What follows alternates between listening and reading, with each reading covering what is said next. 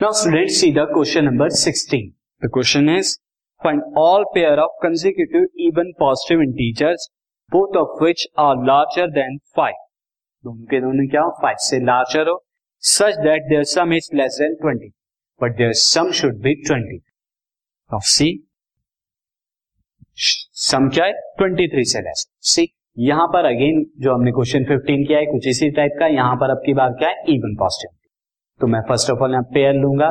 Let a pair of a pair of even consecutive even consecutive positive integers even consecutive positive integers again यहाँ पर मैं क्या ले लेता हूँ? फिर से x and x plus two ले बट अकॉर्डिंग टू क्वेश्चन यहाँ पर कहा गया है कि दोनों नंबर क्या होने चाहिए? लार्जर तो अब यहाँ पे स्मॉलर वाला क्या है?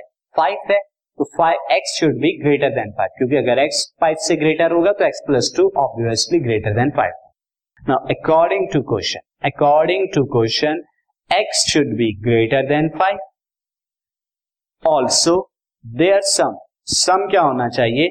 There sum should less than two twenty यानी कि उनका सम है x plus x plus two is less than 23 that is 2x plus two is less than 23 अब मैं क्या करता हूँ? दोनों तरफ़ माइनस टू माइनस टू कर देता हूँ। तो in this case this will cancel out so you will get 2x should less than 21 and x should be less than 21 by two तो अब यहाँ पे जो सॉल्यूशन आएगा, x का, x is greater than 5 and x is less than 21 by two that is 10.5 तो यहाँ पे आ जाएगा solution for x solution for x जो आएगा, आपका वो आ जाएगा x should less than twenty one by two but greater than five ये आपका आएगा अब यहाँ पर कौन कौन से इवन नंबर है जो ग्रेटर देन फाइव है less than twenty one by two यानी कि टेन पॉइंट फाइव है।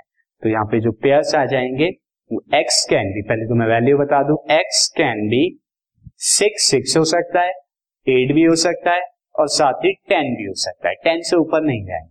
So the pairs are so the pairs are pairs are six and eight साथ ही eight and ten and ten and twelve तो ये आपके pairs हैं।